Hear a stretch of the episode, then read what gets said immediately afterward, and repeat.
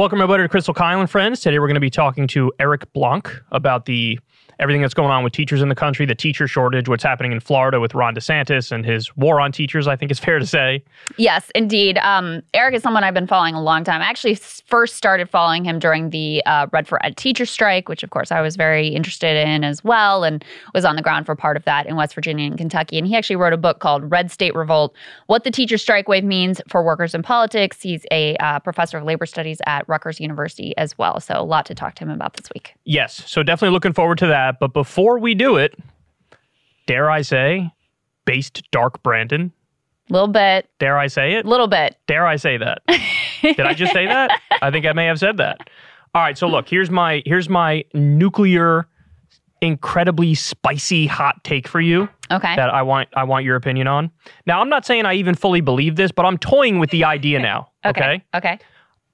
Biden may have surpassed Obama as the best president of my lifetime. Which is admittedly a low bar. Yeah, so uh, okay. So here's what I'm going to do. I'm going to establish first why they both suck. You're not going George H.W. Bush? I'm going to establish first why they both are not good, and we're arguing over who's the tallest kid in kindergarten, Okay, right? But then I will proceed to make the case that perhaps Biden has surpassed Obama. Uh, Honestly, worst case scenario, I'd give it a tie. Hmm. Worst case scenario, I'd give it a tie. Now, what about have you seen George W. Bush's paintings? Uh, Just does he- something to add into the equation. just, just out of curiosity, does he paint with the blood of dead Iraqi babies? Is that what he paints with? Because that's what Um, he can paint with. he could. He could. Right. Not sure. So, Undetermined. yes. Anyway, all right. So uh, you could first- take his master class and find out. Don't give me an aneurysm before we even begin the specifics. ahead. All right. So first, let's talk about Obama. The Okay. bad stuff under Obama. I'm just going to breeze through the bad stuff just to establish that we're not talking about good guys here. Okay. Flint water crisis. They drank the water, pretending Oh, it was already fixed, and it wasn't fixed. Awful. Uh, under his administration, the infrastructure was graded a D, and he didn't do Dickie McGee's acts about that. Okay. Uh, he broke the deportation record. He was called the deporter in chief in many communities in this country as a result of that. He pushed for TPP, which is, of course, you know, we Mm-hmm. All know a terrible trade deal that would have uh, outsourced Written by corporate shitload of- America, written by yes. corporate America. It was like under lock and key. Um, he also did a number of other free trade deals that actually got through. There was a South Korea one, a Colombia one, Yep. a, a Panama one. He expanded NSA spying. Guantanamo Bay, he tried to close it, but it was left open, and he gave up on that after a while. Um, Wall Street bailout didn't prosecute Wall Street criminals. Uh, didn't prosecute any uh, tortures or or war criminals. We have he had a supermajority, didn't get uh, single payer, didn't even get public option, uh, no free college, no minimum wage increase, didn't legalize weed or improve the schedule of weed, uh, gave Israel 38 billion, gave Saudi Arabia billions, illegal drone strikes, made most of the Bush tax cuts permanent. Although what I'd say about that one is they were on the lower end, so I'm not as necessarily against that because it was more tax cuts for like middle class people. Mm. So he made those permanent. So I'm not as offended by that as as some are. You know what I'm saying? It wasn't the top Mm. Level that he made what the permanent levels were. anyway, um, and then of course we were still in Iraq, we were still in Afghanistan, um, and he bombed Pakistan, Yemen, Somalia, Syria, Libya. Didn't roll back the U.S. empire. Didn't even try to get money out of politics, Drone and he didn't get gun reform through despite eh, polls that were freakishly high and a bunch of mass shootings, and he wasn't able to get anything through on that front. Mm. Okay, so that's the bad under Obama. Now, Abandoned Employee Free Choice Act too. I have to put that one in there. right, and that was that would have been sisters. phenomenal uh, legislation for unions, right? Yes, Employee exactly Free right. Choice That's- Act, it Yeah, was- it's what c- commonly known as card check. But yeah, check, that was correct. a big campaign promise to the unions, and then immediately when they get in, they're like, "Yeah, this is too hard. Sorry, we can't do it." Okay, so now let me tell you some good things that he did. Okay. So he did an immigration executive order on DACA, which helped out the Dreamers. He rejected the Keystone XL pipeline, rejected the Dakota Access pipeline, banned offshore oil drilling in the Arctic. That was on his way out, to be fair. When he was in office, he allowed it. And then when he was leaving office, he banned it. Um, killed bin Laden. You could argue about the legality of that and whatnot. People on the left might have something to say about how good that was because it was an illegal action, right? But killed bin Laden, I think a normie would give him credit for that. Yeah. Uh, cut the deficit in half. Um, doubled, and that, again, that's MMT people would say that's not a good thing, but just a normie would look at that and say, okay, good. Uh, doubled the stock market. Uh, Dodd Frank Wall Street ref- Wall Street reform, which was, I would argue, mixed at best. Yeah. Um, cut small business taxes. He did that a number of times. Raised taxes on people making four hundred thousand dollars a year um, or more. Um, ended Don't Ask, Don't Tell. Brought back stem cell research. gay marriage happened, but that was more because of the Supreme Court. Yeah. Uh, he got Obamacare, which again I'd say is mixed. It was like the least of the reforms you could possibly do with a supermajority, right? Yeah. Mhm. Um, freed nonviolent drug offenders on his way out, a bunch of them. Probably the best thing: Iran deal, Yeah. Cuba Put deal, that up there. Yep. change the overtime rules to be more pro worker. Paris climate. You got that in there? That's in here. Uh, So save General Motors. That's a huge one, right? Definitely. um, uh, Paris Climate Agreement is in there as well, and then just a couple more on Obama. Um, improved EPA regulations. Uh, he had a stimulus package. I don't remember the specifics of that.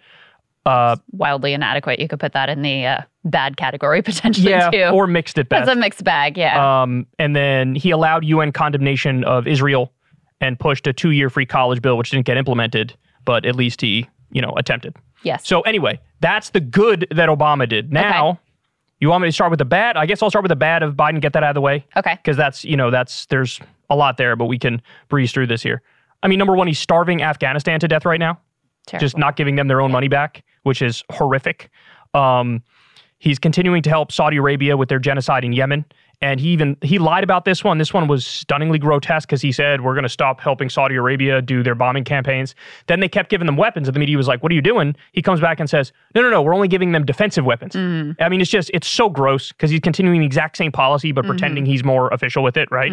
Um, he's filling in the gaps in Trump's border wall. He kept in place a lot of Trump's harshest border policies. Mm-hmm. Just recently, they some of them changed, but I think that's more because the courts mandated that they changed, not because Biden had a, a change of heart. Correct? Uh, I have to check the details. Because there's Remain in Mexico is one of them, Right. and there's uh, one other Title 42, which is the pandemic Eric, uh, era policy. I think it's actually, if memory serves correctly, it's actually the opposite. They wanted to undo the Trump policy. The court basically said they couldn't, and now there's like some change that allowed them to undo it. Okay, anyway. so that would be Yeah. the reverse of what I'm saying here. Okay. Anyway, we'll we'll leave that one out there, and people can look it up fact for check us and Yeah. yeah, tell us what Um, the, the facts are there. He picked an anti-social security extremist to oversee the program, as reported by David Sirota. That's bad. um, I would argue the fact that we're now sending Ukraine more money and weapons for like the 16th time. It's gone overboard now. Yeah. Clearly, nobody's really trying to even sit down and find some sort of negotiated settlement. And I'd argue that's both on the American side and on the Russian side. I don't think either one of them are interested Oh, in, in peace. sure. Yeah. Um, he hiked Medicare prices, sent U.S. troops to Somalia, bombed Syria. You know, in the wake of the Afghanistan withdrawal, he approved a, a drone strike that massacred um, a family. Yeah. We learned about that on the way out of Afghanistan. yeah. So that's definitely those are the negatives. Um, now let's get to the positives on on Biden, and you tell me what you think is stronger, the the case for Obama or the case for Biden. So. Right off the bat, he just canceled the ten thousand dollars in student loan debt, twenty thousand for Pell Grant recipients. Uh, but an even maybe more important provision is the capping it at five percent of your monthly uh, income. yeah. So because people are paying like ten percent now. Which, in fairness, that 10% was put in place by Obama. Oh, th- oh, really? Okay. Yeah. So, that he does get some credit there. that's a clear improvement on Obama. It's a clear improvement, but Obama was the one who something. started that program Okay. out of nothing. But he did Biden's making it better. a lot better. Yeah. That's a lot better. Half. Right. Yeah. That's a lot better. Okay. Uh, the fourteen hundred dollars stimulus checks. Um, I'm inclined to give him mixed reviews on that because they were campaigning on two thousand. Yeah, but it's still Well, that's what I'm were- saying. yeah, there were no like, Obama I'm giving checks, you so. credit, but you know this isn't in like the super based category because he Okay. said two thousand, right? Okay. But still, Yeah. credit, right? yes. Um, this one, this is actually my favorite one, and nobody knows about it. So, remember how the Supreme Court did a horrific decision recent, recently, saying the Environmental Protection Agency is no longer allowed to protect the environment. Yeah. You're no longer allowed to regulate greenhouse Carbon. gases. Right. That's what they said. So, in the uh, Inf- Inflation Reduction Act, which just passed, Democrats slipped in a provision which nobody noticed, which allows the EPA to re-regulate the greenhouse gas emissions Yes. because they what they did is they define CO2 as a pollutant, which then gives the EPA the ability to regulate it. Right. I saw that and I was over the fucking moon. I was like, this is the most base thing Democrats have ever done. Yeah, and it is amazing because Republicans just like didn't even They notice. didn't notice. They didn't notice. And it's it, the Supreme Court was literally like in their decision, like, well, you got- you just got to legislate. I mean, there's no excuse for not just directly legislating. Democrats are like, bet, let's do it. and I thought wrongly. There's literally no way that they're going to legislate to get this through, and Right. we're fucked. That's what the Supreme Court thought too. They just the assumed like, ah, it's gridlock. They'll And never be able to get that through. Now they passed it. Yeah. and they slipped it in. That was G I, that shocked the hell out of me that they were clever enough. G ass shit. And the most enough base shit any Democrat has ever done ever. That's on some FDR level type shit. I'm not even joking. Yeah. That's on some like, okay, you want to fuck with me? I got you, bitch. Yeah. That's what's up. Okay. Um, So there was also an executive order that Biden signed for 200,000 construction workers to increase their pay, which mandates what's called project labor agreements for deals that are over $35 million. So it's a very pro union, pro construction worker kind of thing here that's going to increase pay. That's a good thing. Um, one of my favorite things Biden did, he signed an executive order, $15 minimum wage for federal workers and contractors, which applies to hundreds of thousands of people. Mm-hmm. which is phenomenal. Now, he wasn't able to get the full $15 minimum wage through, but when I saw that he signed that executive order, my interpretation of how Biden was acting changed a little bit because originally I thought he's not even in favor of $15 minimum wage. He's just posturing, right? But now I believe he is in favor of it because he signed an executive order to put it in place for federal contractors and workers, but he genuinely feel like he ran into a brick wall against Manchin and Sinema. And, you know, I would argue he, there's ways around that. And but he couldn't find him is the point. But I'll still Yeah. give him credit for the executive order because hundreds of thousands of people got a big raise as a result of that. Okay. So I'll give him that. Okay. Um, the gun reform that they just did, it's as weak as weak can be. But honestly, I was resigned to never getting anything ever on gun reform ever again. Yeah. And so the fact that there was anything that got through, and you know, we were talking about this before the show. One of the things it does is closes the boyfriend loophole, which is like, so if you're in a marriage and somebody's a domestic abuser, they could take their guns. But if you're just in a normal relationship and your boyfriend's a domestic abuser, they can't take his guns. Right. But this closed that and said, no, your guns can get confiscated if you're a domestic abuser, full stop, which is good. There's a waiting period as well now for 18 year olds to buy guns. Yep. Except eh, eh, super weak, granted, but still something, Something. right? yes. Ketanji Brown Jackson got uh, her on the court. He killed uh, Zawahiri. Again, legal issues with that, but most, I think, normies would say For credit sure. where credit is due. You just murked an Al Qaeda leader. Uh, there was a George, George Floyd executive order which uh, created a registry for abusive cops. So you could sort of track the abusive cops more. There's some other pieces to that as well. Um, Lina Khan is cracking down on monopolies. Uh, you have an NLRB that's actually doing decent work now. That's to me one of the most important That's things. literally the reason you cited for voting for Biden. Yeah, Right. that was. Um, there was actually just now uh, the NLRB ruled that Starbucks. Number one, they illegally fired workers, but number two, you know how uh, Howard Schultz tried to come in and say like, we're going to give all these raises and benefits to everyone except the union workers. They just ruled that's illegal and are demanding that they pay back pay and reinstate these workers and You whatever. 100% you would not get that would not under get Trump. that under any Republican. Yeah, Even the I- one who pretends the most like Josh Hawley, he ain't doing that shit. And the Obama NLRB, just to make the Biden Obama comparison, and I have to admit, at that point in my political development, I was not following these decisions as closely. They were generally pro worker as well, but they were not as aggressive in the the Biden NLRB is actually affirmatively challenging some of the long held kind of like assumptions of how labor organizing happens. So they've been a much more activist um, NLRB in terms of you know how this they, they're actually interested in governing and advancing the ball for workers, not just maintaining a sliding status quo. So yes, I give him lots of credit there. Sure. Then, then we get the PACT Act, which is what Jon Stewart was crusading for, and he gets a lot of credit for this too. But it's Sure. the bill that makes it so that toxic burn pit victims can now get health care. Yeah, That's you know our veterans. That's Yep. something. And by the way, the Republicans voted against that the first time, and they weren't going to vote for it until Jon Stewart did a fucking national tour shaming them out loud to, to their faces. Yep. Okay, so he gets credit for that. Um, the Chips Act. The Chips Act has some issues. Bernie had some questions about it. Hey, how much of this is corporate welfare, et cetera. Uh, but the whole idea behind the Chips Act is let's bring back microchip manufacturing to the U.S. I don't give a fuck if it was a Republican who did that or a Democrat who did it. I support that idea. Yes. So I give him credit for that as well. Uh, then you have the Inflation Reduction Act. Now, look, originally we were talking about Build Back Better. A strike against Biden is that I don't think he was an effective fighter for Build Back Better. agreed. And so that's a huge strike against him.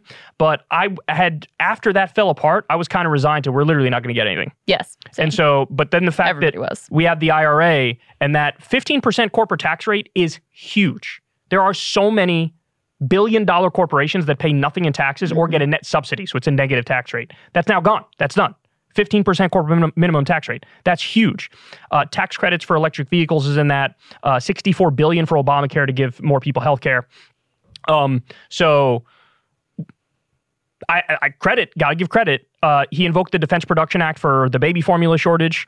Um, this is one people don't give him nearly enough credit for. He either eliminated or nearly eliminated the drone war because uh, what's uh, what's his name? I'm blanking on the guy's name who's been covering this. He's been covering it in detail and he has all the numbers and you would you would know it if I showed you. Cahill? No, it's not Scahill. Scahill did a great uh, documentary on drones, but this this is not that. Um, anyway, there's detailed reporting on this. There's basically been it's been at a dead standstill the drone strikes have dropped down massively. Now, the only asterisk I'll give you by that conversation is I seem to remember Trump on the way out changed the reporting rules on drone strikes. So it could be that he's still doing them, but it's just not reported now because he Trump put allowed a veil of secrecy around it that we didn't have previously. Um, but he- I, I, honestly, my guess is this: they're still doing drone strikes, but it really has dropped off massively. Yeah. Because we hear there are articles whenever there are a drone, drone strikes, and we like just the other day he bombed Syria, and we heard about it. Bombing Syria is terrible. Shouldn't have done that. But that was like one the first time in a very long time we heard about any sort of drone strikes. So he did massively reduce drone strikes. Um, and then of course he pulled out of Af- he got all the troops out of Afghanistan, all the boots on the ground out of Afghanistan. Now again, the criticism of him is that he's starving the country now and keeping Right. their own money from them. But the fact that he actually took the boots on the ground out of Afghanistan, you have to give him credit for that part of it. And unfortunately, a lot of people who define themselves as anti-war were nowhere to be found to defend him when Biden did that, and everybody and their mother was shitting on him in mainstream media. No Democratic politicians were coming to his defense. The Republicans were going on the offense against him. The media was relentless against him, and he was the only one standing his ground was- saying, "Fuck you, I'm it was really the first sort of dark Brandon moment of the of the administration. So, yeah, Look, after going through all that, I'm going to ask you, what do you think? Do you think Biden has edged out Obama now? um, I do. I mean, I think it's important again to say, of course, neither one of us thinks that any of this is remotely adequate. Um, I think what do you call Biden? You say bare bare, Bare minimum minimum. I think that's Yeah. that's correct. But I'll tell you the reason why I think um, overall it's more of an ideological argument than a just you know adding up the the wins on the Obama side and the wins on the Biden side. Number one, you have to keep in mind the context of Obama had a supermajority. Like Right. think of what he could have done. So there's a Right. massive opportunity cost there, which I think you can very I think you can make the case pretty clearly that if Biden had a supermajority, we would have gotten pretty close to the whole build back better initial Okay. agenda. Can I say something? Yeah. you just convinced me. Seriously, I was I was going I was thinking like it's 50-50, they're either equal or maybe Biden slightly better. With that argument, there's no doubt. Yeah, I mean, There's no doubt he's better. listen, Democrats are wonderful at like making up excuses for their own like flailing impotence and desire to avoid governance. There's no doubt about it. Like all the bullshit with the parliamentarian and his unwillingness to fight for anything or be tough on Manchin or any of that.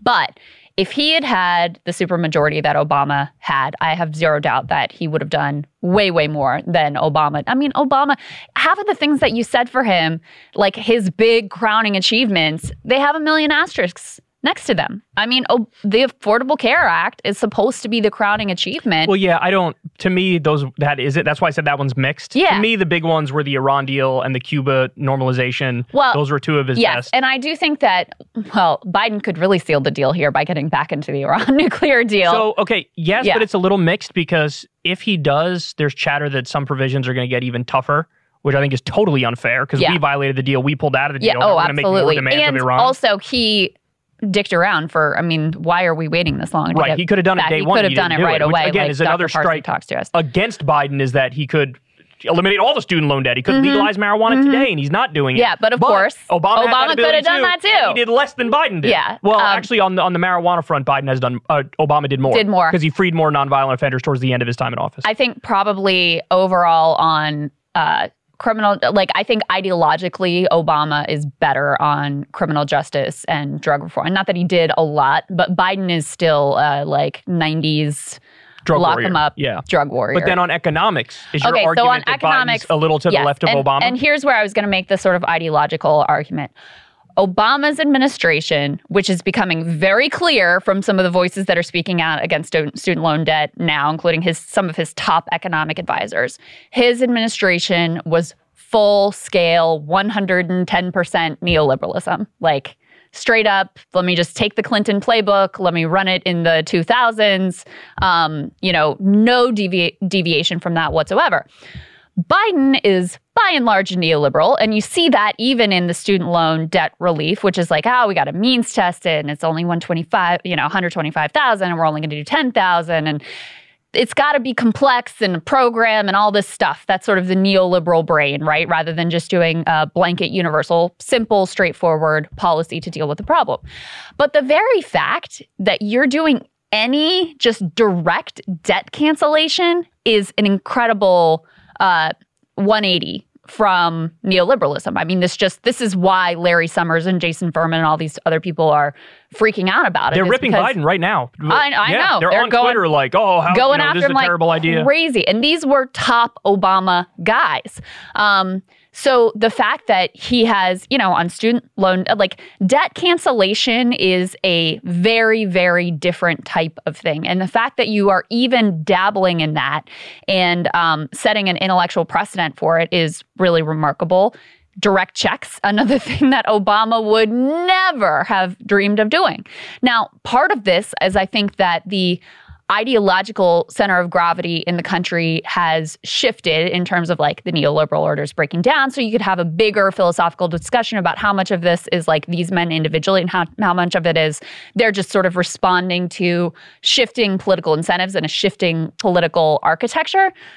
But put that to the side for a moment. You see it not just with the student loan debt relief, you also see it with the CHIPS Act. This is like direct industrial policy that was considered, you know, off the table until very recently. You were like a knuckle dragger if you wanted the government to intervene mm-hmm. in this kind of a direct way.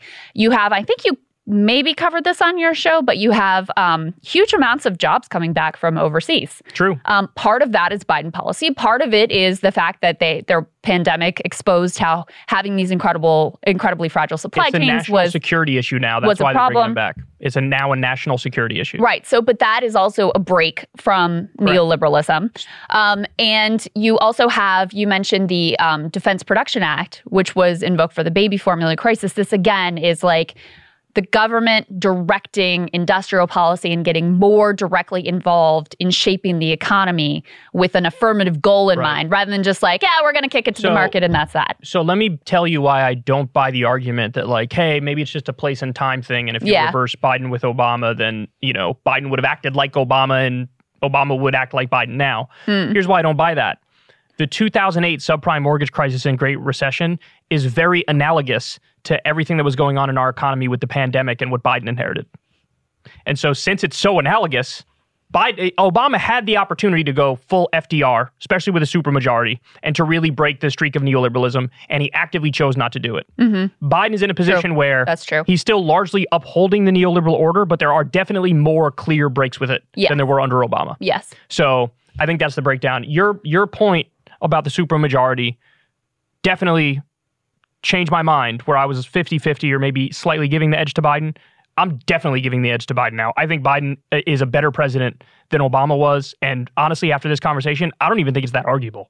And, you know, and people are going to have a hard time arguing me out of it because I just look how many fucking policies did we just go through? Yeah. the shit that they did, right? Like we were Right. very thorough with this shit. And again, like no one's saying that it's enough or that it's, you know, Look, like, we don't even need the. Don't, Yeah. for, uh, we already did 84 Okay, caveats. but I we just- don't need it. If people are going to smear us, they're going to smear us. Look, let me be the one to say No, it. but if people not- watch this and take that away, they are unnuanced fucking idiots looking to get offended, and that's the bottom line. Yeah, That's well, the I'm bottom just line. trying to be clear. I know, all. but we were already clear 47 times, and I don't like. I don't care about smear artists anymore. Oh, well, Kyle carrying water for, for Biden. He said Dark Brandon. Oh.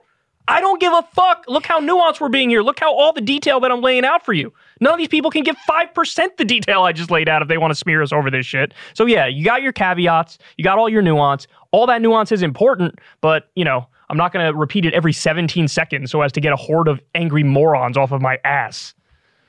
you want to talk about Sean Hannity? Yeah, let's do that. That's- That sounds good. so Sean Hannity is one of many Fox people who are now reacting to uh, um, the student loan debt reduction that Biden announced. And I mean, these guys are really all. To be fair to Hannity, he never pretended like he was a populist, but everybody on the Yeah. right, whether they pretend to be a populist or they're old school conservative, they're really showing their ass cheeks to the world now and showing how they are deeply anti-working class. So let's take a look. So, in other words, what a, a bailout plan for rich people to send their kids to school? And what's so bad about working your way through school? Because I did it. And I decided once I got behind a radio microphone, I didn't want to finish my last year or year plus, whatever it was. And, and I followed my passion, followed my dreams. I never had any hope I'd ever be successful. But when you really think about it, you know, who, who is going to benefit the most from this? Wall Street Journal editorial board said student loan forgiveness is an inflation expansion act. College costs have soared multiple times the rate of inflation over the last 50 years. And the people that likely will benefit the most are middle class. You know, think about it. You get out of college, you're not making a lot of money. We have a lot of young people that work on my TV show. They're not making 125 grand. They're, they're now eligible to get, in some cases, up to 20,000, in other cases, 10,000. And it, this is new Green Deal radical socialism. This is the push for, oh, we're going to incentivize. They're actually telling poor people that they should go into debt so they can get their solar panels. How stupid is that? It's insane. Anyway, this is uh, very perverse incentives. And this is a reckless economic decision on every single level. And the student loan, uh, student debt loan forgiveness, I am telling you, colleges are loaded. They are rich. They are making phenomenal amounts of money. Their endowments are massive. That, yeah, so we should nationalize those too, right? That solar panel thing really came out of nowhere. He, I mean, but that, that he's just he's literally a talking point machine. You pull the string on his back and he says whatever the RNC Socialism, talking points are. Green New Deal. It's, it's this, yeah. He's so I don't know how anybody listens to him and takes him seriously. But let's let's run through this. Okay? He, he managed to make the student loan debt thing somehow about the Green New. I don't know. Anyway, go ahead. So okay, at the beginning he says this is a bailout plan for the rich. Now he's going to go on to contradict himself, and we'll get to that. But at the beginning he says it's a bailout plan for the rich. 100% horseshit. He's flat out lying to you. Even Sean Hannity is smart enough to know that what he's saying there is a lie. 90% of the benefits go to people who make $75,000 a year or less, and they have a cap at 125,000. Now, by the way, I don't even support that. I want to do full total student yeah. debt uh, elimination, yeah. right? And they would use those attacks against somebody like me if I did something like that. But the fact of the matter is, the really, the really rich, the wealthy, the people who uh, you know are really that top one percent, yeah, they don't have fucking student loans. Well, here's the other piece that nobody talks about is the fact that the the wealthy already get a massive tax break and give and like handout for their kids to go to college in these tax savings plan 529 tax savings plans. 37 billion dollars a year goes towards that. And so basically you only benefit from that if you've got you know tens of thousands of dollars a year that you can sock away. Weird he's never attacked advantage. that that's so funny. Strange Very right? strange. Isn't that strange? Yeah it's almost like he supports the rich while he pretends to do the opposite. Yes. Um so then he goes on to say like i worked through school bro. When you went to college School cost 37 cents and a Pop Tart. like that shit, it was nothing. It was nothing. I mean, Biden actually talked about this the other day. He said back in the day, Pell Grants covered 80% of the cost of school. Wow. Now it's 32%. Wow. And he's complaining about this, is the most pro working class thing Biden ever did. Which gets to the next point because he said at one point he slipped up there and he said, quote, the people that likely will benefit the most are middle class. So wait, you just said it's a bailout for the rich. Now you're saying that people are okay. Now that part is true. It is mostly going to help yeah. middle class people. But then you know they move the goalposts when they say that, and the argument is, why are you not helping the poor? You should help the poor, not the middle class. Uh, yeah, because they're deeply concerned and, about the plight of the and, poor. You see it in everything Sean Hannity does. And that's the exact point I made because Tucker made a similar argument to it. And I was like, if Biden came out today and said, you know what, this isn't fair. All the people who already paid off all their student loan, uh, all their student loans, I'm going to send them a check for ten thousand dollars each. Oh, they'd lose their mind. no, I mean, like, this is Venezuela. This is crazy. Right, exactly. I mean, that's the thing is the the logical extension of their argument here is like, actually, we should just send ten thousand dollar checks to everyone. Correct. To which we'd be like, great. Yeah, I'd be bait. Are you kidding me? yeah, Fucking do that shit in a heartbeat. They would never want to do that. But no, they just want to use this pseudo intellectual claptrap to try to just keep anyone from ever doing anything. And it's the issue I have too with listen. Hey, I mean, the arguments about like the whole university system is bloated and it's too expensive and all that's all 100% true. So nationalize it. How does that argue against doing this thing right now to help the people who have been screwed over by the system? It doesn't. Like it Not actually argues in favor. You're saying like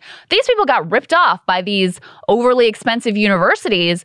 Okay, well, that's a case in favor of taking this limited action. Should it just be a start and we should do a lot more, including cancel all the debt and make college free?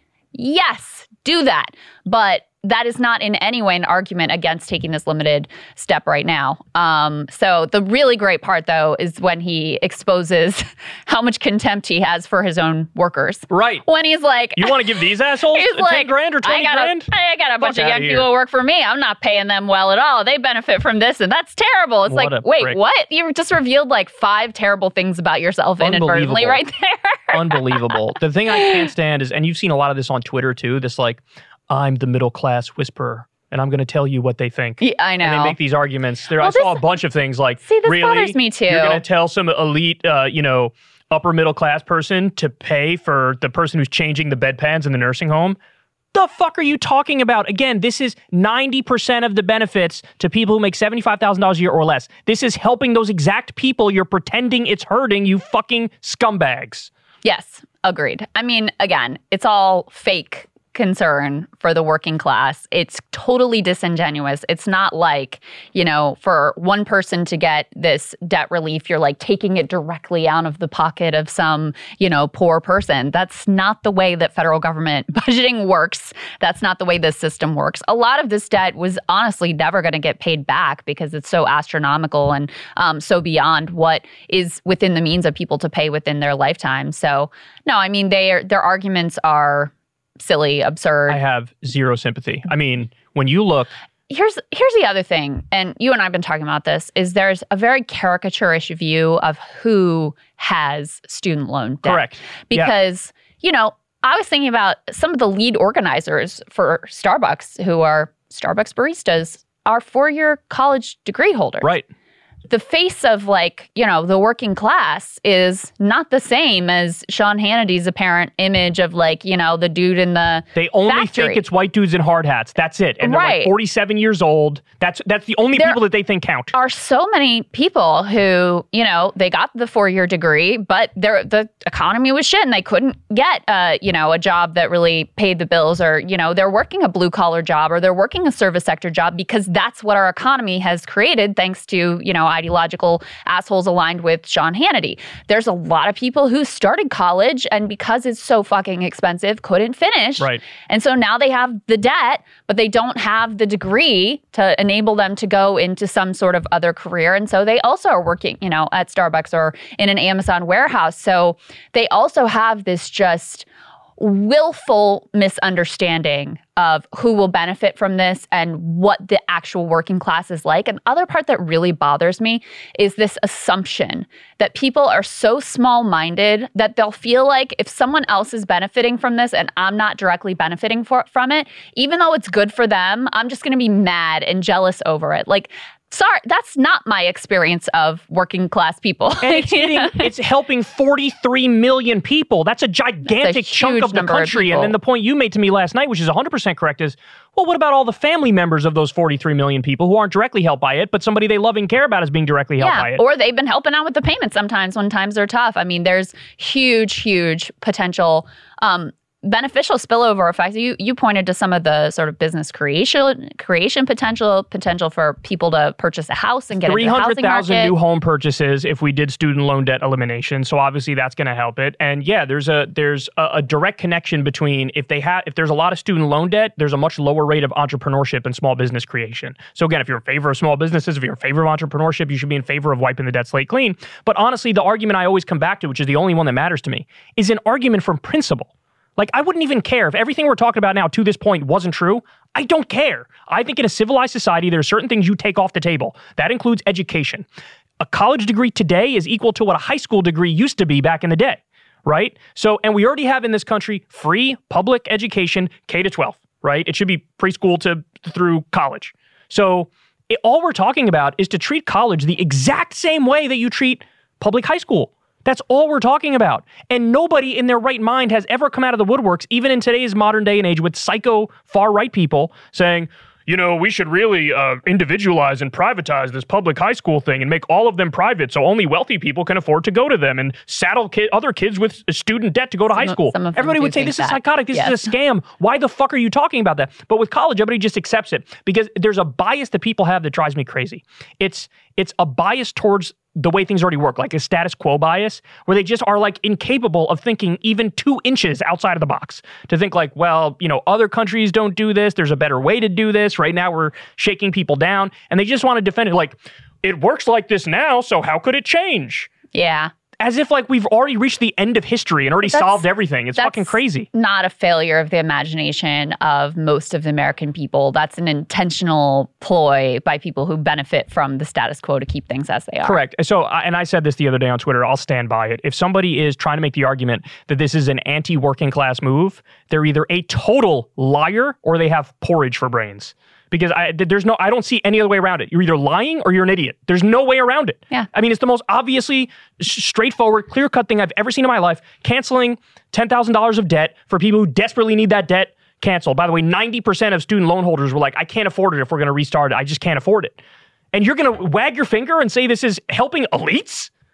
Go fuck yourself. No way. Yeah. No way. Yeah, the the attempt to twist like opposing debt cancellation into a populist position is really something to see. It- really something to see. it frustrates me so much you have no idea. No idea. Because I'd at least like people, if you're going to disagree, at least be fucking honest about it.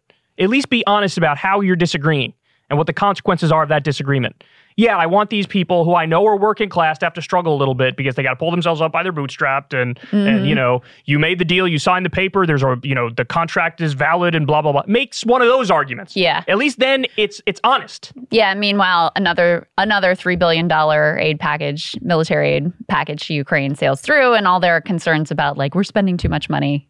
Not not Krystal, a peep. Not you, a peep. You know we can do this all day. How many trillions of dollars did we send send to Wall Street to bail them out? How Mm-hmm. many trillions of dollars? The war in Iraq, when all said and done, is going to cost seven trillion dollars. well, Seven trillion.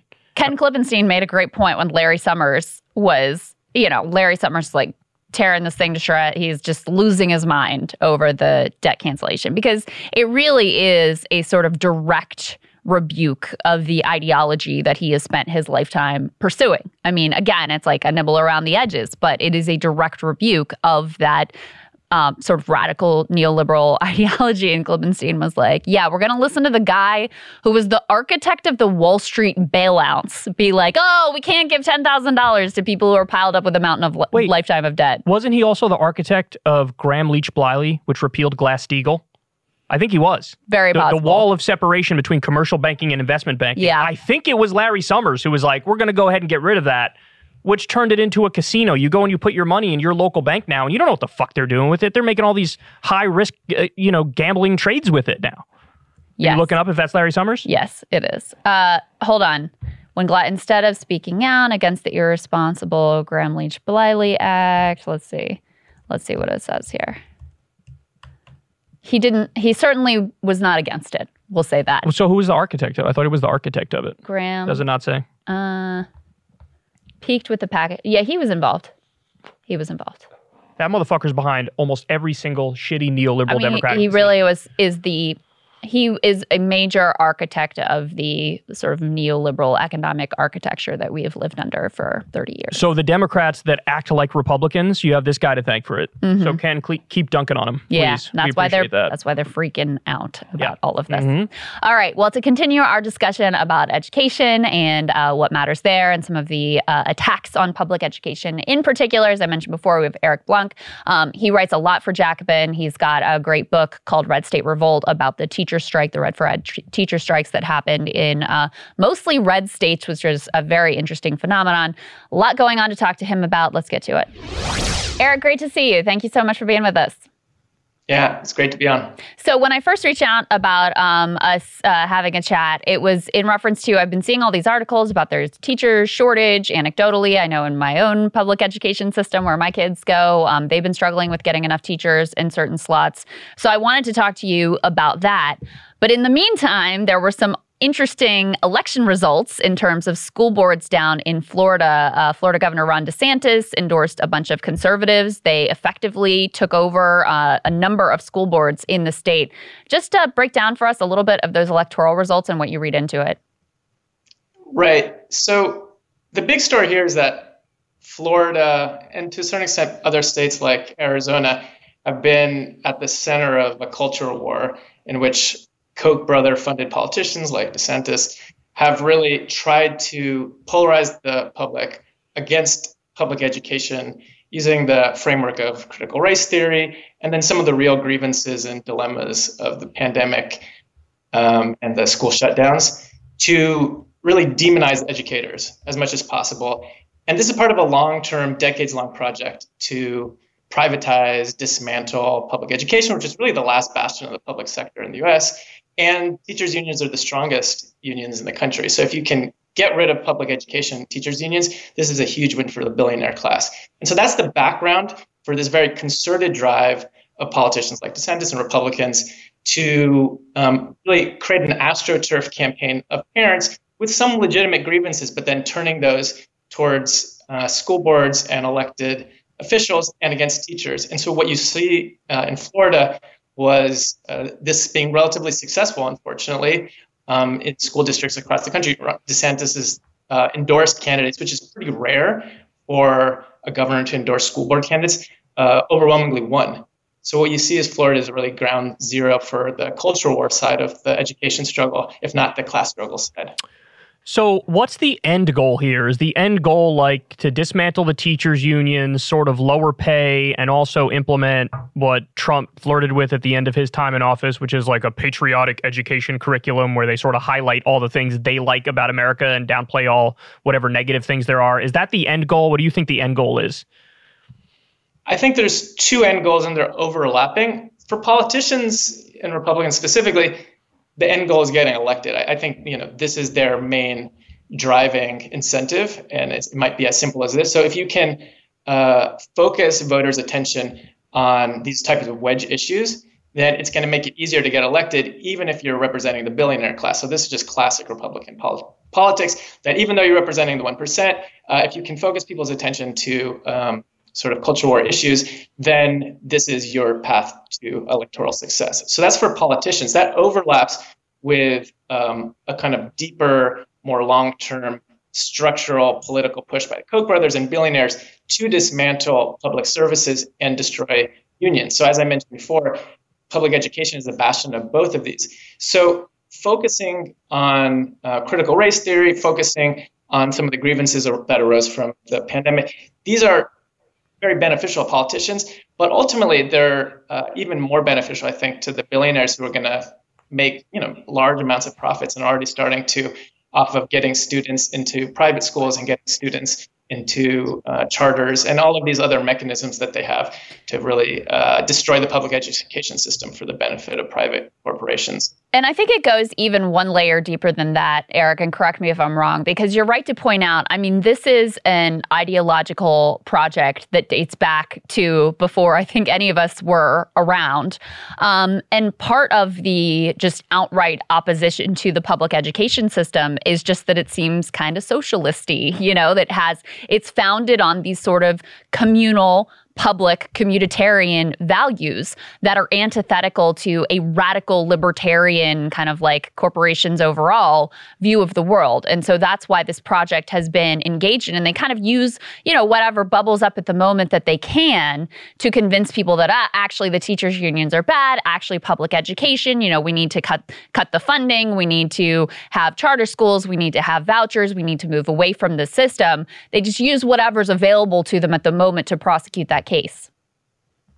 Yeah, I think that's right. That's certainly a dimension of it. I, sometimes I, I de-emphasize that because uh, I think there's a risk of thinking that these are, uh, you know, th- these are actually very cynical maneuvers uh, on from above, and so I, I, think we should acknowledge that. But at the same time, you're right. They see ideologically um, that public education and teachers unions, uh, in particular, are pushing a kind of more liberal, progressive type politics whether this is the main driving force is unclear, but certainly they want to be able to directly indoctrinate uh, new generations with a more reactionary conservative type politics. And I think they're pretty aware that overall the trend is moving away from them, that younger generations tend to be much more radical. And so that freaks them out. And so this is certainly a part of their project, which is to try to figure out how they can maintain some sort of long term legitimacy.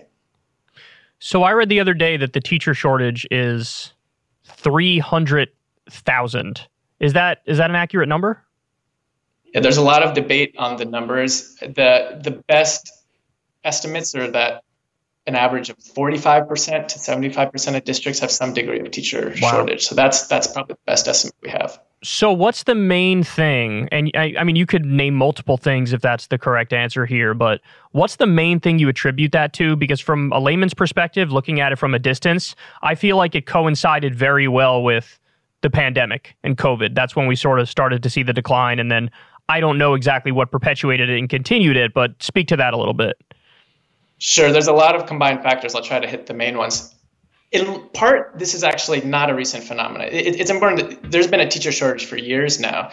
Um, so that's actually really important to stress because the overall driving um, problems predate the pandemic. So you're talking about low pay. Teacher pay, for instance, in the last 10 years has declined on average across the US by $2,000. And you're talking about just understaffing, particularly in low income school districts. So this type of burnout just gets uh, exacerbated then by the pandemic. I'm not sure if you saw there was a Gallup poll recently came out that teachers are the most burnt out workers in the whole country. and so what you have then is a perfect storm in which long-standing problems. It's just very hard to be a teacher given the underfunding of schools uh, in the U.S., short staffing, big class sizes, things like this. Then with the pandemic, in which you have uh, an impossible task of trying to teach remotely, and then a really concerted um, political campaign against teachers across the country from Republicans made it almost impossible for you know millions of teachers to do their jobs right. And so right now, I think the recent statistics are that between a third and, and half of teachers are considering quitting by the end of the year. So I think it's that perfect storm was really the uh, driving force. Yeah, what I read is that it is very hard to get a grasp on exactly what the numbers are because there's no sort of uniform reporting. Um, but anecdotally, you've got rural school districts in Texas. I'm reading from, the, I believe this is a Washington Post article, are switching to four day weeks this fall due to lack of staff. You can imagine the chaos that throws working families into. That is based, though. Four day weeks. Sorry. Sorry to interrupt. I like four day work weeks. Florida is asking veterans with no teaching background to enter classrooms. Arizona is allowing college students to step in and instruct children. Um, the teacher shortage in America has hit crisis levels, and school officials everywhere are scrambling to ensure that as students return to classrooms, someone will be there to educate them. As you point out, a lot of these problems predate COVID. COVID becomes an exacerbating factor. And I think for a lot of teachers, the experience of trying to teach on Zoom was just an absolutely miserable one. Um, I know because I come from a family of educators, also some of the divisive politics around COVID were extremely stressful for um, teachers to be able to navigate. Um, you know, you had some parents who were very adamant in one direction, some were very adamant in another mm-hmm. direction. Mm. And that was something that they, you know, didn't want to deal with and weren't prepared to deal with and shouldn't have had to deal with, frankly. Um, but you also have just this really simple, straightforward baseline economic fact that considering how highly educated teachers are, they just aren't paid very well. Um, when does that start? What are the underlying factors that led to that economic reality? Yeah, the teacher pay um, decline really goes back to the 90s. And in many ways, people forget this story the tax on teacher unions and teacher pay that comes with this really is driven by neoliberal Democrats. This is overwhelmingly a neoliberal Democratic project for decades, um, and mm. it gets most exacerbated under the Obama administration. So you've seen a few decades of declining or stagnating teacher pay, um, exacerbated exacerbated by the Great Recession and the Obama policies of uh, really attacking teachers unions, which historically, like in all industries, have been the main bastion for uh, propping up wages and good working conditions. So this is a decades-long problem that has uh, exacerbated most recently with the Obama administration, the Great Recession, and then the recent pandemic fueled debates. One of the things that we saw in the teacher strike wave um, that you covered very closely and that I saw, you know, from the ground level in West Virginia and Kentucky was that um, those states had cut education funding really to the bone. And uh, the teacher strikes were about their own working conditions and um, pensions and those sorts of things, but they were also about the fact that you just had, you know, public education funding stripped over years and years and years, where they felt like the kids were also not being given the education and the support and the resources that they deserved. Where does that start and what does that picture look like today? Yeah, this is a really good new development. Historically, sometimes teachers' unions have um, been quite controversial because they, when they strike just for their own demands, it can be particularly polarizing because working class parents are sort of thrown into crisis for obvious reasons the turn towards a more social justice type unionism really begins with the 2012 Chicago teachers strike that highlighted demands like smaller class sizes, um, kind of a broader social justice demands like having nurses and counselors in the schools. This is a tradition that starts in 2012 in Chicago, but then explodes in the 2018 red state teacher strikes that you mentioned, West Virginia, Arizona, Oklahoma, in which the central demands aren't about pay, but they're about more funding for students so that you know they have textbooks that aren't 20 years old, that they can uh, be in classrooms in which you don't have leaking roofs, just really basic infrastructure problems that the U.S. school system has, unlike most other developed countries. These were the demands that became central to the Red for Ed movement, and they still are central. I think because of that, the movement hasn't fully retreated despite uh, the stresses of the last couple of years. So, talk to us a little bit about, uh, you know, potential solutions. And I know it's very complex and it's hard to answer that question. But when Bernie was running, for example, he proposed, I think it's paying uh, all teachers in America at least sixty thousand um, dollars. Does there have to be some readjustment in terms of the level of higher education that you need in order to become a teacher? What do you think are some solutions to to what we're looking at here? There's a lot of really good data and research on this, so we don't have to reinvent the wheel there's already schools across the country, public schools across the country, that are um, keeping teachers, that are doing a great job in educating students. And the baseline factor for these schools is they get enough resources. That's primarily funding, but not just. And so you can look at what are called community schools in Los Angeles or other country, in other parts of the country. And what you see there is there you have smaller class sizes, you have higher teacher pay, so teachers aren't quitting, and you have um, financial support, so you have enough counselors, you have enough arts, you have enough sports. When you have the resources to provide those types of support systems, then teachers don't quit. Uh, students like being there. Parents don't take their students out of the public school system, thereby exacerbating funding problems. So I think ultimately the solution is more funding for public schools. But together with that, you also need funding going in the right places, which is why you need unions, because you can fund all sorts of things that are ineffective for actually um, improving schools. So I think it's the combination of building the movement from below and making sure that the money from above is getting uh, allocated in the right places. Now, is there a way to to impact that from a federal level? Because I know the way that schools are funded is usually at the, the local level. So is there is there an avenue where you do that where it's not challenged by some insane Federalist Society super conservative group that tries to slap it down?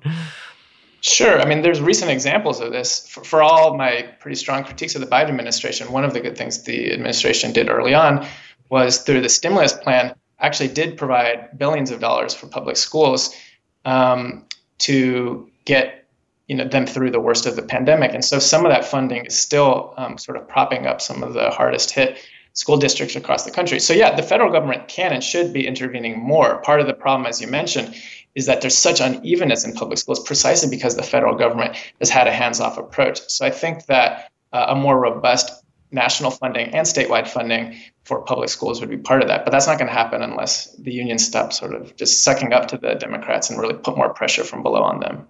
Talk a little bit more about that. Um, give us, give me some concrete examples of where they've sort of just toed the line with the Democratic Party instead of standing up to them when they should. Sure. I mean, the the best example here is that for decades, the unions actually went along with the neoliberal democratic turn on education. Instead wow. of challenging privatization, instead of challenging charters, instead of really challenging underfunding, uh, there was a really tacit acceptance that that was a necessity, that was a necessary reality given the conditions.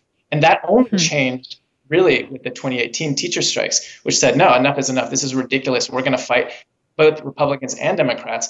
Uh, the strike wave spread to Los Angeles and Chicago and put pressure on neoliberal Democratic uh, mayors and state governors to provide more funding for schools. And so, because of that really more radical bottom up movement, then the mainstream unions, and this is a big shift over the last three, four years, have really changed their tune on privatization, education, uh, reform, quote unquote. And because now the official unions, you know, the national leaderships, the NEA and the AFT, have sort of been pressured from below from their ranks, they in turn uh, have pressured the Democratic Party. And this is a significant shift. So Biden's platform that he ran on, you know, and certainly Warren and particularly Bernie um, further to the left, was actually a significant sea change away from certainly Obama. So the Biden administration, at least on paper, um, has given lip service to many of the demands of the movement. And so you have seen a pretty significant uh, shift and pressure from below make a real difference. Hmm, very interesting.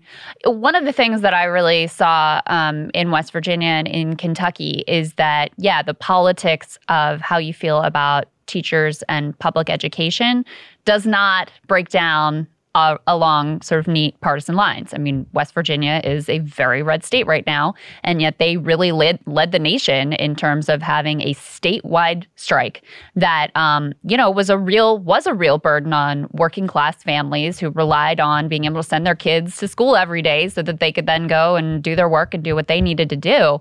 But it was wildly supported by the uh, the local population, and what I also you know have uh, come to realize is that, especially in a lot of rural small towns, you know, the school is a real center of the community. The teachers are real sort of stalwarts of the community. These are some of the better, sort of more, you know, solidly middle class jobs. So these are people who are really seen as kind of aspirational figures and leaders within the community. So attacks on them feel very personal. It's not as, you know, sort of a, an arm's length distance, distance relationship as you might have in an urban setting. Yeah, I think that's right. There's something about the school system that connects uh, its workers to the broader community just because of the nature of education. There's links to the broader working class that's pretty rare. Maybe hospitals are another uh, exception.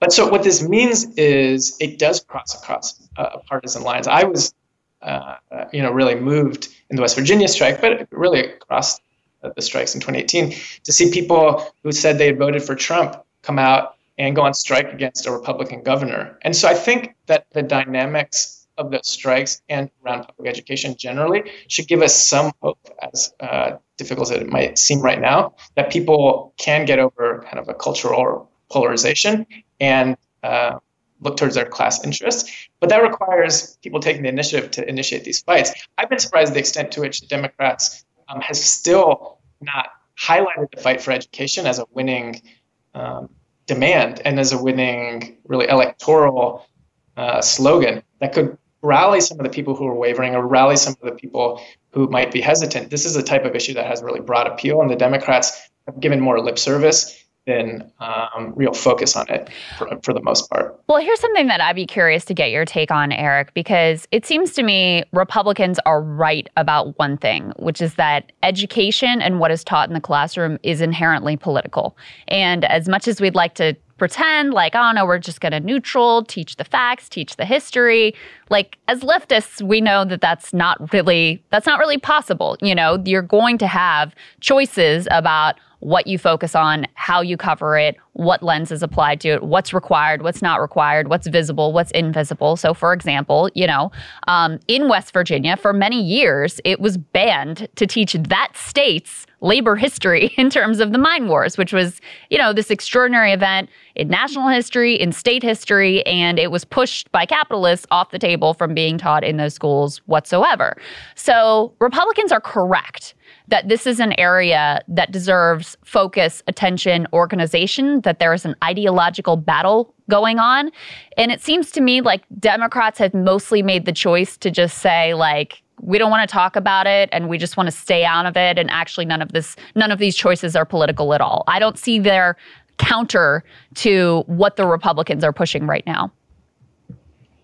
Right. I, I think I think that's exactly right. And part of this speaks to the absence of a coherent worldview or ideology from the Democratic Party generally, unlike the Republicans. True. And so, because they don't actually have some sort of uh, robust vision that they want to project, they tend to, on the education issue, but like in politics generally, pivot away from uh, like a, a, strong case for why, yeah, it makes sense to um, talk about uh, certain issues, whether it's labor, or even make a strong case for why basic anti racism in schools is fine. There's a way to make that case in which you don't sound uh, sort of crazy to a lot of people. There's ways to make a case for talking about social justice issues and for critical thinking and for pairing these two, because to my mind, these are um, indissociable. There's a way to make that case, but I, I really wouldn't hold my breath for Democratic Party yeah. politicians uh, to make that case, in part because they themselves don't really subscribe, I think, to coherent worldview that could really articulate that. True. Yeah, I mean, I think it, it's just it's so much more complex than anybody wants to give it credit for to build a curriculum for a school because you know you have there were plenty of critiques and some I think were valid of like the uh, what was it the sixteen nineteen project. Mm-hmm and then there's, you know, you got Trump on the other side who's arguing for like basically let's tell the most comical let's just literally whitewash yeah the history caricatured version of of U.S. history where you like downplay all the negative things like the slavery and and Jim Crow, et cetera, and you Yeah. play up like Ronald Reagan is objectively the greatest president ever, like stuff like that. You know what I'm saying? so like, so it, it's a difficult thing because it, you know it's hard to remove politics from something that's inherently political. So you almost have to, in a very independent, high-minded way, walk the line where you can discuss all of the good things about the country and all the bad things about the country, and give like a retelling that sort of hits all the broad strokes. But it, you know, it's almost like no matter how you do that, you're going to run into yeah it's a lot of a lot of tension and a lot of inherently political. Of course, So right, yeah, yeah. so I mean, I think this does get back to like the core of neoliberal brain, which is that Democrats in the Bill Clinton, Barack Obama era, they don't actually want to have an affirmative like values, vision, principles.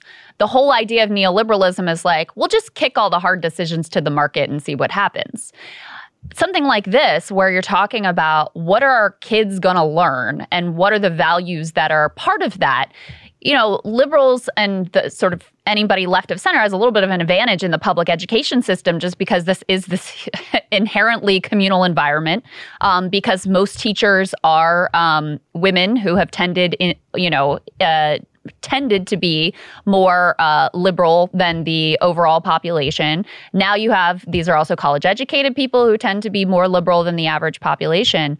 But there's no uh, getting around having to actually fight for what you think that curriculum should be. And those choices are going to be inherently political. So when I look at DeSantis making this very clear project, endorsing school board candidates and saying these are my people who are going to, you know, on these local school boards, which are really significant, which touch a lot of people's lives, they're going to do what I think is the right thing to do.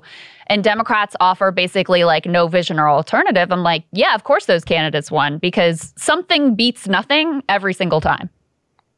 I think that's right. And it, it goes to a deeper problem, which is that the Democrats and certainly the Republicans don't acknowledge that outside of the school system, the entire ideological framework of society is already telling young people a story about the way the world works and about history. So there is no like neutral world in which we live in which you can pretend to be neutral. But Mm. to then um acknowledge this point, to acknowledge the overwhelming influence of capitalist ideas uh, over society as a whole, that gives um, a lever for critical thinking to become even more important in schools. And you can make a case, I think this is right, that schools are one of the few mechanisms through which people in our current society um, can be given another way of looking at the world and of their agency that is different from what you will just be taught from corporate controlled media and just from the kind of pressures from living under the society. But you would have to acknowledge that we live in a capitalist society in which that influence is real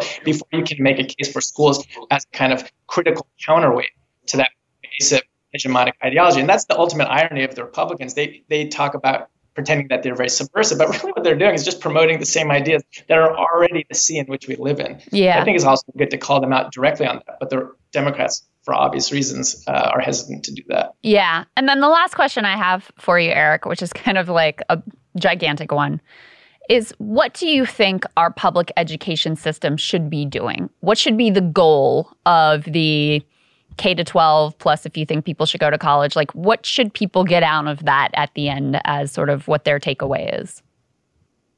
Yeah, that's a mega question. Um, my first thing I would say is that you can't separate education from society. So I don't think we should be looking at education as just about teaching people, although that's a part of it. But teaching is inherently connected to social transformation, you know, for good or for ill. You know, people are going to go into the rest of the society after they graduate. So at this moment in world and U.S. history, I think we should make an affirmative case that the school system should be doing things like training young people to uh, prevent catastrophic climate change. And so that's both learning science and learning about uh, you know, the social systems that led to climate catastrophe or leading to climate catastrophe, but also giving people very practical skills. Right? There's a way to bring back into the education system some things that are lost, which is more of the hands-on aspect of education. And I think if you were able to do that, if you just take the climate example as one uh, case study, then education A would be more interesting, right? It wouldn't just come off as um, sort of facts that you need to memorize and then forget the next day. It would seem and become more connected to people's uh, lives and their potential livelihoods. And I think that that's the spirit that we can be uh, trying to imbue that there's a practical aspect to education that will not just make your life better, but make society better. Yeah. And that that practical aspect isn't just like doing what the boss tells you to do. it's very comply, authoritarian kind of direction. Um, Eric, thank you so much. Um, your reporting on these issues has always been invaluable and incredibly important for myself personally, but for so many people across the country. It's so great to have you today. Thank you. Thanks for having me on. Yeah, our pleasure. So, very interesting talking to Eric. I always follow him really closely because he really has his sort of finger on the pulse of these battles, which can be trivialized as culture wars. Um, but, you know, I think the right has had a very clear ideological project that they've been engaged in for decades that it's important not to lose sight of. But I wonder what you think of like that question I asked Eric at the end of what the ideal education should be like what should we want want to instill in our kids after 12 years or 14 years or whatever it is yeah i think that's a really great question and i think it's a very very complex answer because um, you know some people would say you want the education system to sort of be like as inoffensive as possible to the majority of the population mm-hmm. like that's it sort of summed up in a little soundbite right mm. but then but that's difficult in terms of the political leanings Correct, of it. Yeah, but here's why that's difficult. In 1958, to be inoffensive would have meant in the South being vehemently pro segregation. Yes. You couldn't have questioned that. Yes. You know what I'm saying? So I don't think that's the exact right standard. So what I'll say is this: these, this is what I, I feel for sure. I'll tell you the part I'm 100 percent sure out on. Then I'll tell you the part I'm so so on. Um, but you definitely want to give as objective as humanly possible in analysis and retelling of history. Now, there's going to be disagreements as to yes. what is an objective retelling of history, but as close as one can get to that, which means, yes, when you're talking about the history of the United States, you talk about the fact that we did a Native American genocide, there was slavery, there was Jim Crow, there was segregation. Um, but you also you balance that by talking about the good parts, the civil rights movement. Now, again, I get that some people will be like, "Well, that's not a good part," but that's I think those people are wrong, right? so, like civil rights movement, yeah. New Deal era. That's how I like think, you can't avoid some like judgment calls and political decisions. Well, so that gets yeah. to the second part of what I was going to say. So, in other words, tell the good and the bad. I want to see the good and the bad. I don't want to. I don't want to. You know, downplay the bad or play up the good or vice versa. I don't want to play up the bad and downplay the good. Yeah. I want to totally I want to everything out there on the table, just the facts first. In terms of the value judgments, yes, I think there are broad um, there are broad value judgments that are reasonable enough to make where in certain contexts nobody questions it, right? Like when you say Nazis bad. Right people, most people are going to be like, well, obviously, right? Yeah. But you have to, it's almost like take that same mindset that you apply on the Nazi front and try to apply it everywhere, you know? And so that means, yes, you're going to have to make some value judgments. You're going to have to come to the conclusion, you know, and I think this is based on the historical record that, for example, massive deregulation of banks and Wall Street is not a good thing. Right. You know, like I want that taught. I want that taught because I think the evidence is overwhelming on that front there's one value judgment. You know, generally striving towards equality is a good thing. Right. right. That doesn't mean that you blindly close your eyes and say everything that's a part of CRT is correct, because I don't even think that's accurate. I think there is some stuff in that camp that stretches to well, there's we're some so like, anti-racist that we're going to be racist against white people. You know what I'm saying? Right. So you have to you have to walk that balance properly. But it's it's there's a give and take, and it's difficult, and you have to do it in perpetuity moving forward. There are no solid answers in a field that's so mushy. Is my point. The core uh, not to go down the CRT rabbit hole because I agree with you that especially when you see some of the materials that can't come out of the like consultants who yeah, make their living racist, off this stuff. You know, all not, that stupid shit. I mean, not just that, but like the the things, you know, uh, math is anti-black. Like the That's goofiest said, yeah. Mm-hmm. yeah, the goofiest um extremes of that, uh, I'm totally on board. But the, the core idea of CRT is just saying like racism isn't just about like individual bad people. It's, it's about, about system, systems right. and structures, which is true. So like having that core insight, which I think is a much uh, healthier and much more uh, actionable way of thinking about racism than just like, oh, we just gotta like get the bad people out that are wearing the white hoods you know, having that in the classroom is actually, I think, good and important. It's just been, they just pick all the silliest stuff. And, you know, I think liberals have allowed this to, to take hold and people on the left like don't question any of the excesses there that make it so anti-racist it's racist. So here I agree with your analysis. I think that the right is really unnuanced and what they do is they do cherry pick the most absurd aspects of Mhm. CRT or anything else and then they play that up as if that defines the entire thing, which it definitely does not. Yeah. I, I think maybe maybe only 5% of the people who criticize CRT have ever read any piece of work on CRT, an Mhm. academic piece of work on CRT. So I do Yeah. think it's cherry picking. I do think it's unnuanced. Um, and I do take your point that there, you know, there are aspects of it that, that are legitimate that we can and should talk about. What I would say is once you get to that higher education level, so in other words, you're past high school, now you're talking about college and stuff. At that level, I like the idea of people exploring all sorts of ideas, no matter how extreme, crazy, ridiculous, absurd Mhm. they may be. Yeah. once you're at that higher education level, it's like, all right, you got the basics down. You went through everything to get to this point. Now let's have some fucking fun. Let's throw our hair down. Let's talk about different. Uh, let's talk about Carl Jung's idea. Let's talk about uh, ideas. Let's talk about existentialism. Let's talk about Sigmund Freud. Hey, Freud thought you wanted to fuck your mother. That's kind of weird, isn't it? I mean, you can make a. You can make a conservative campaign against that. Oh, they're teaching this guy who thinks you want to have sex with your mother. This is deranged. This is demented. This is what kind of stuff is going on over here. This is perversion. This is Yeah. pedophilia. This is grooming. This is, uh, you know, they could do that, right? But it would be kind of fucking stupid because if you take that and say this is Freud, no, what about all the other parts of Freud? What about mm-hmm. the superego and the ego and the id? Do you think there's no validity to that? Like, Well- so you have to talk about these ideas Yeah. when you're in higher education and talk about it at the level of complexity and abstraction and not like, you know, you don't just sign on to something like I am a Freudian. You know what I'm saying? Yeah, well, and what we're seeing now is in the implementation of these like anti CRT, stop woke, and all this stuff efforts, you see the level of extremism, the silliness that they go to. I mean, you always point out like the person who was banned from reading that like it's okay to be a unicorn book Correct. or whatever Yeah. so like then once you see it in practice you're like oh that's what you meant like we can't Well, read see, the unicorn book anymore what's is what- happening here This is what conservatives are brilliant at. And this is what DeSantis is the most brilliant at. It's you take something that sounds very reasonable on its face, hmm but then your response to it and the, the laws you push for and actually get implemented in the case of DeSantis are not the thing that you were pretending to be. Like if you say, "Oh my god, we got this teacher who's, you know, talking to fucking 5-year-olds and saying sexual shit and talking about whatever," everybody's going to be like, "What the fuck? That's fucking weird. That's crazy. You might want to discipline that teacher. You might want to fire that teacher or whatever." But then then you pass a bill that doesn't allow a gay married teacher to keep a picture of them and their significant other on their desk in the classroom. Well, no, go fuck yourself. That's totally different. That's night and day. Right. And the broad application of these policies that he's passing are the are, is that it's a moral panic around stuff like that. So, but that's what they're good at. They take the fringe edge cases where there's some crazy shit going on and they say like this is teachers.